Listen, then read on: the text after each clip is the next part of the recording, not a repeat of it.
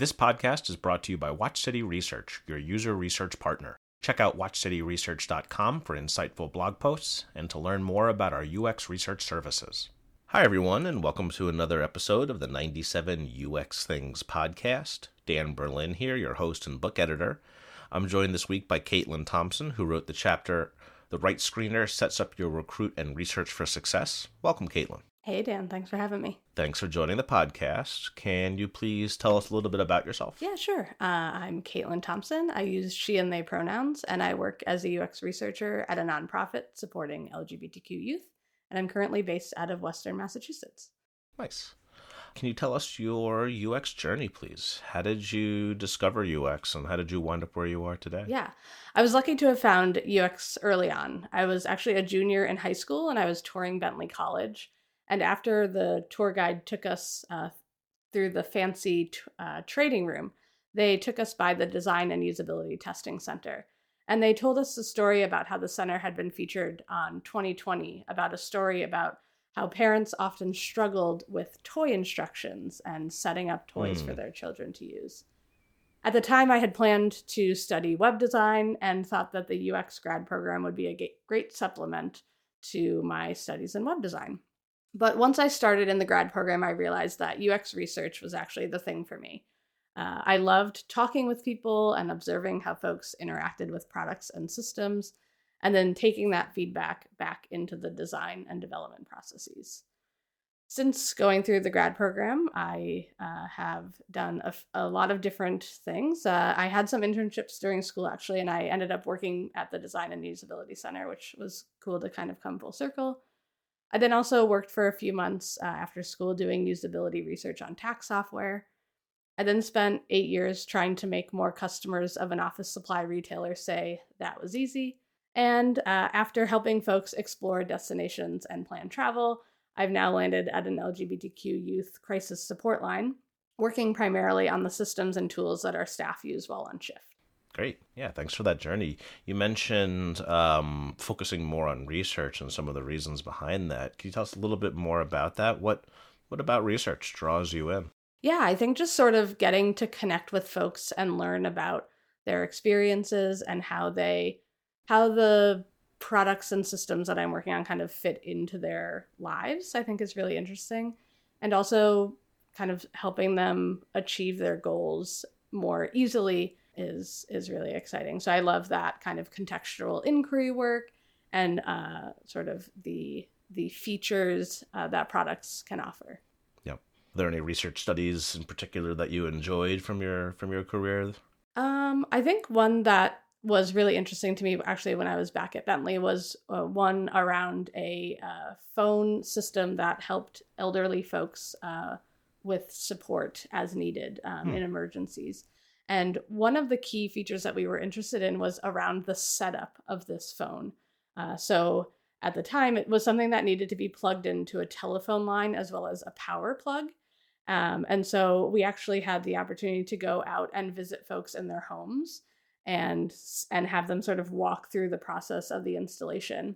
And we also yep. gave folks the opportunity if they had a caregiver or a family member who they might typically call on to help them do such a thing to have that person also participate in the session. So that was kind of an exciting um, opportunity to sort of see that environment and mm. understand what that process would be like for folks. You bring up a great point about caregiver. Mm-hmm. Uh, when doing that sort of research, you, you you should be deciding that in advance how much uh, help a caregiver can give or not.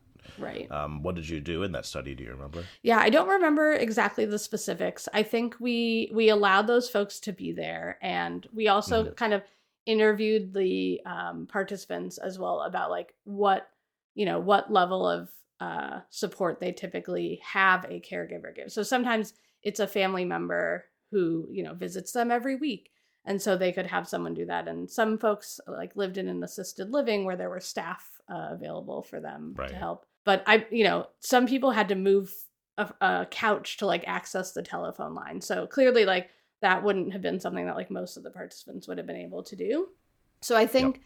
we sort of noted a lot of the uh, hurdles that folks could in uh, find when doing the physical setup and then we there was also some setup with the system where you had to like call a number to like confirm that your phone worked and like like activate the service and so we tried to have uh, the elderly folks be the ones who did more of that setup um, and Right. and then sort of have the caregiver kind of step in as needed as opposed to having the caregiver be the primary participant Right. Um, well, thanks for all of that. Your your chapter, the right screener sets up your recruit and research for success. Can you tell us about that, please? Yeah, sure. So, you know, the process of of writing screeners and making sure that you get the right people so that you can your research activity allows you to learn what you want to learn out of it. Um, before I jump into the act of writing screener, I want to talk a bit about the recruiting process. Uh, so, when I first started in UX, recruiting was typically done either using your own list of customers that you had, um, either because they purchased on your website and provided an email address or some other method that you had to contact them, or by using a recruiting agency who typically had their own list of folks in a panel. Sometimes they would cold call people and then they would kind of like walk through the screener questions with folks on the phone. But in the past few years, there's been a number of new tools that have made finding participants so much easier. There's remote unmoderated tools where they have their own panelists, where you kind of create a survey screener and folks complete that in real time. There's other online panels with folks just waiting to participate in your research who complete the screener and then you kind of select from a list of qualified folks to part to invite them to participate. And this has made the process of recruiting and scheduling participants so much easier, but it's also made the art of writing screener questions uh, so much more important. With such a large group of people to choose from, and most of the screening typically happening automatically, you want to make sure that you're getting the right folks who will be qualified to provide the feedback that you're looking for. So, with that said, with regards to writing the screener, the first thing that you'll want to figure out is what are the criteria of the folks that you're looking to talk to? Are there certain characteristics or behaviors that you need participants to have? So, let's imagine maybe that you're running research on, re- on a redesigned flight booking tool. Um, so, maybe one criteria that you'll want to have is to have folks who have booked a plane ticket online recently. You don't want to start a session off about your plane uh, flight booking website and have a participant say, Oh, I usually just have a travel agent do all this stuff. The websites are too confusing for me. That is, unless, of course, you're looking to recruit people who don't typically use websites to see if your website is easy enough for folks like that to use. Um, Yep. The naive approach. Exactly. Once you've got your list of criteria, you'll want to prioritize that. What are the characteristics that are must haves? What are nice to haves? You'll also want to get alignment with your stakeholders on this so that, you know, once your recruit is started, you'll know where are the areas that you can make concessions if needed. Maybe originally you wanted somebody who typically pays to check a bag when they're flying. But as the recruiter goes on, you're having trouble finding these folks maybe this isn't a key element of the website that you're researching. Maybe you haven't changed the design there. Maybe that's something you can forego. And then you just sort of maybe could ask participants to imagine that they needed to check a bag and that they had, you know, price was no object with regards to booking. Do you tell the recruiter in advance where that flexibility is, or do you tend to hang on to that until later? It can depend. Uh, typically, when working with like recruiting agencies, I tend to use the same folks over and over. So I kind of have that relationship with them. And so I will try and tell those folks up front, like, this is something that like maybe we're willing to compromise on, but like these are the questions that we're definitely not willing to compromise on. Um, and so that allows them, I find, to like do their job a little bit better. Um, what you don't want to do is like have them be like, we were unable to find anyone who was willing to pay for bag fees, which is not true because there are a lot of people who pay for bag fees, myself included. So I think it's just like I find the more information that you can provide them, the better they'll be at giving you the participants. So setting those Mhm. firm ones, I think, are more important uh, maybe than like the ones that you're willing to wiggle on, but it's kind of the same process. Gotcha. Um, so another thing that you'll want to consider when you're writing your screener is the format or method that your questions will be asked.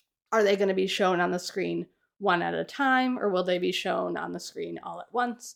Sometimes with using the online tools, you you don't know actually, and so I I try and sign up for these tools as a participant myself so I get a bit better feel of what it's like to go through the tests or the screeners. Yep. So that can be helpful to understand the format. Is the question going to be read aloud over the phone? If you are using that online survey tool, does it have the capabilities to have complicated screening criteria where you could have multiple options that could be selected to qualify somebody? Or does the tool just use more simple logic? And then you might have to kind of break your question into two separate questions in order mm-hmm. to allow or disallow somebody through. Why is it important to know about whether it's one question per screen or multiple questions per screen? Yeah. So, one thing that I like to think about is having your questions kind of build up to your requirements. So, thinking mm. about uh, this flight thing, I might ask people, like, what brands they've booked at because maybe I either want them to have booked through my website or to not have booked through my website or by like yep. flown through my brand. And so I might not want to start off with that question of like, which brands are you familiar with? I might want to start off with like, hey, have you flown in the last year? And so if the questions are all on one page, the question of like, what have you done in the last year with flown on an airplane or like purchased air tickets being one option? And then the next question is like, oh, what flight brands are you familiar with? You, if it's all on one page, the first question is not super helpful because people could go back when you see that the rest of your questions are about flying and right. fudge that first choice of like, oh yeah, well I flew it was like 2 years ago, but maybe I'll choose it here. So that's just something that I think about if it, they're all on one page that like the element of like progressive disclosure is not as useful. Yep. Is there a way around that? Um get the tool to give you the option to show the questions one at a time or add one page breaks. Um, the tool that I'm thinking of, I believe they do allow for page breaks, but I think it is like an added feature. Like you have to be at a certain yep. level or like pay for advanced recruiting or something. So I do think it, you know, there you can get around it, but I think you might get those people who are more likely to kind of like fudge into the people that we kind of used to call the professional testers. Right. So, kind of once you've got your criteria defined and, and ranked in terms of priority and figured out the methods that you're going to be using, it's time to actually write the screener questions. Um, and the same principles that apply to survey and task writing also apply to screener questions. You want to make sure that you use language that folks will understand, avoid jargon and acronyms that they might want to not want to uh, might not be familiar with. And you also want to make sure that you're giving folks an out to the question. So that question I mentioned before about the brands of airlines that you've flown, you also always want to have a none of the above. Even if you ask the question before, like, have you flown in the US and you list all the brands, you kind of always want to give folks that none of the above. You don't want to put folks in a position where they have to lie in order to like advance to the next question. Yep. And then I did mention earlier kind of about that progressive disclosure, but there are sometimes, as it often can in the UX space, it can depend. Sometimes you might want to start off with a more specific question. So maybe you're looking for folks traveling to Washington, D.C. during the weekend of July 4th.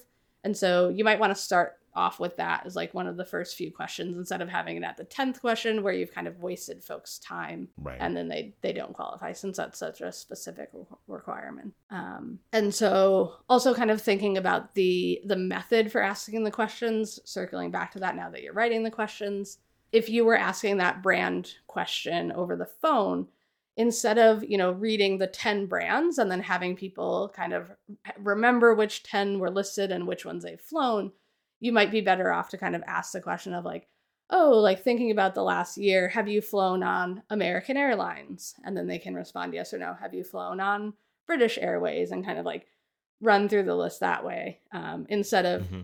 on a survey you would just list them all and they could pick them. You wouldn't want to ask yes or no questions for each of them in the online survey. That doesn't get too onerous for the the respondents that way.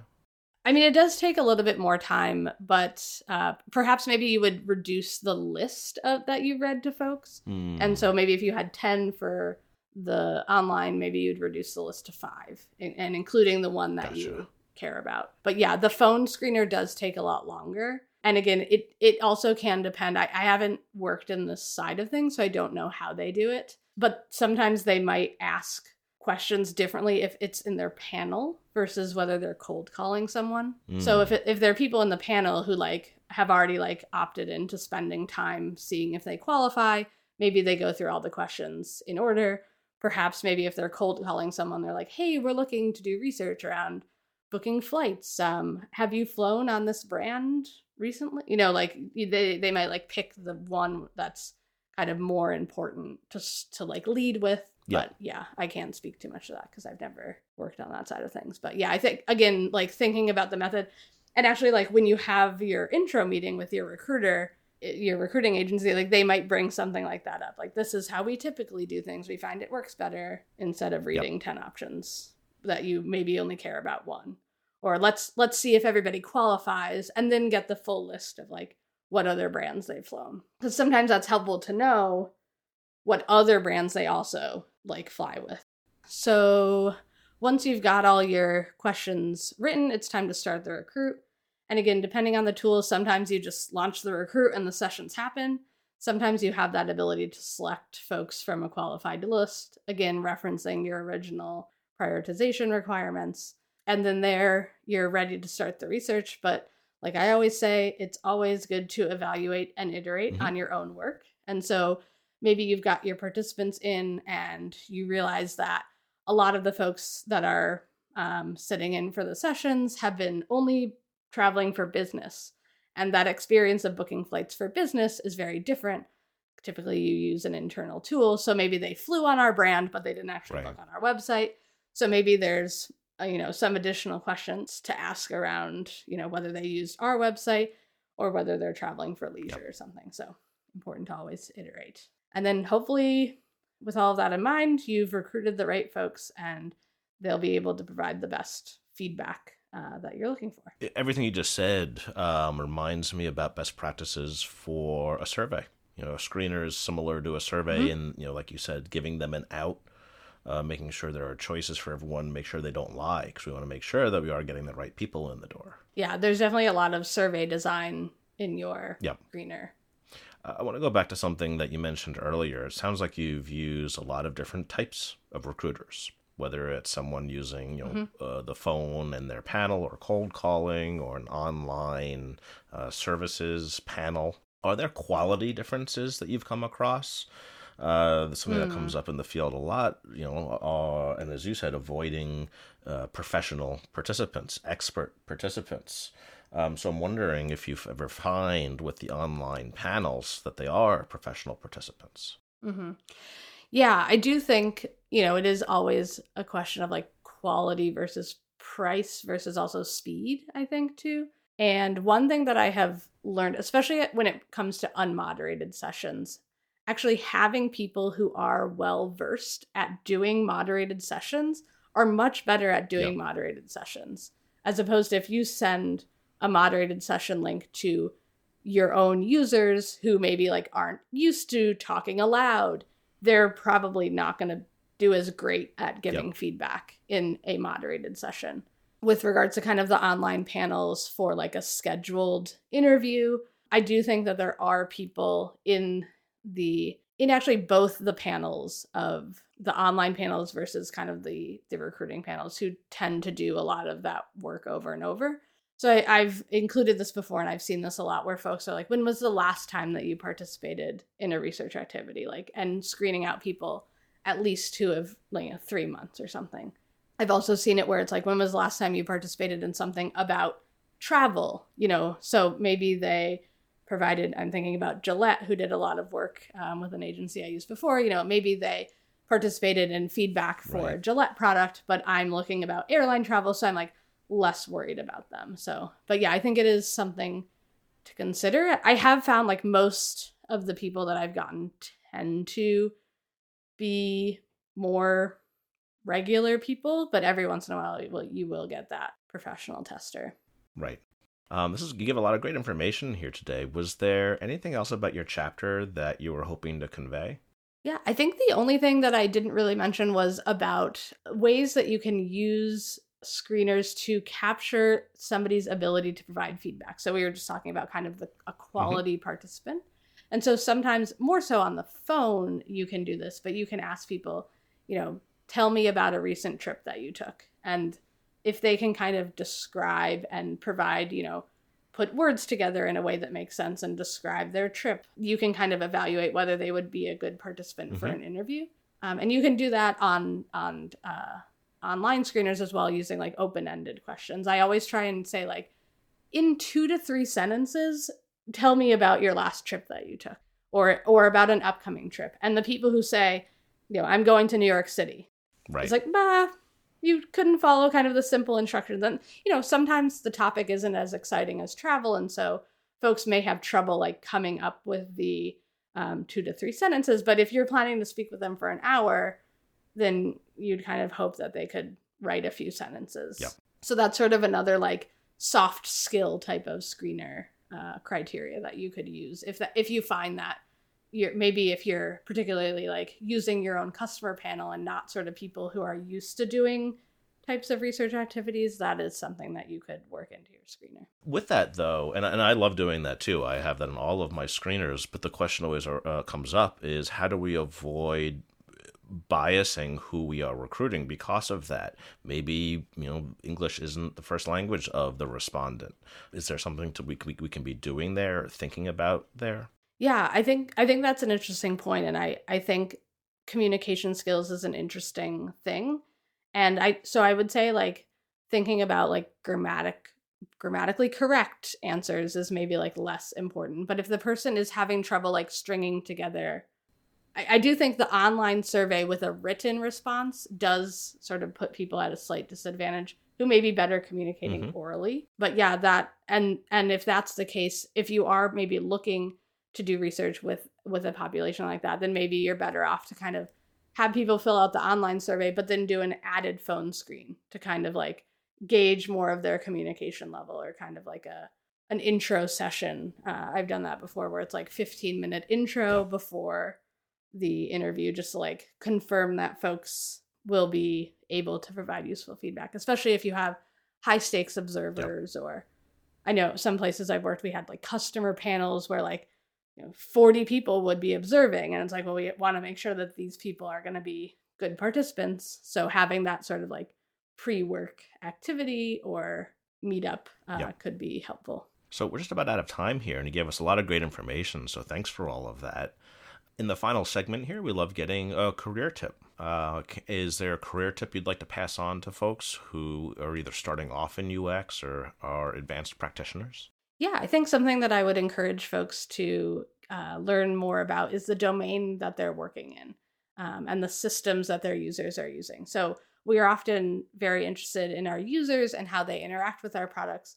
But I think understanding how your product works kind of a little bit on the back end allows you to provide better recommendations about how how you can meet the needs of your users um, and and better implement the feedback mm. that you're recommending. One example of this um, was we had a section on our app that was called nearby. And given the context of the rest of the page, uh, a lot of users thought that this was things that were nearby to the destination that they had just been looking at. But in fact, it was things that were nearby to where they currently were. And uh, after sharing that feedback, my recommendation was to update the content in that section to have it be things nearby to their destination. But we were about to launch, we didn't have time, and so the answer was basically no. But the recommendation that I sort of came back with was, well, can we just change the title of the section to say nearby to you now or your like your city? and that was easy to do and we were able right. to implement that so just an example of how sort of understanding your system allows you to better provide recommendations and work with your stakeholders yeah knowing the implications of your recommendations is huge exactly yeah and uh, oftentimes i'll provide one you know this would be amazing if we could do this but if we can't do that here's maybe yep. another thing that we could do so sort of stating the problem and then providing different recommendations yeah, and and by showing that progression, you know, shows your understanding of the entire system and and helps with buy-in as well. Yep. Uh, so great. We are out of time here. Uh, you gave us a lot of great information here today. So uh, thanks for joining the podcast here today. Yeah, it was a great chatting with you, Dan. Thanks so much. My guest today has been Katelyn Thompson, who wrote the chapter The Right Screener Sets Up Your Recruit and Research for Success. Hope you enjoyed listening. Thanks, everyone. The 97 UX Things podcast is a companion to the book 97 Things Every UX Practitioner Should Know, published by O'Reilly, and all book royalties go to UX nonprofits. The theme music is Iron Lung by King Gizzard and the Lizard Wizard, and I'm your host and book editor, Dan Berlin. Please remember to find the needs in your community and fill them with your best work. Thanks for listening.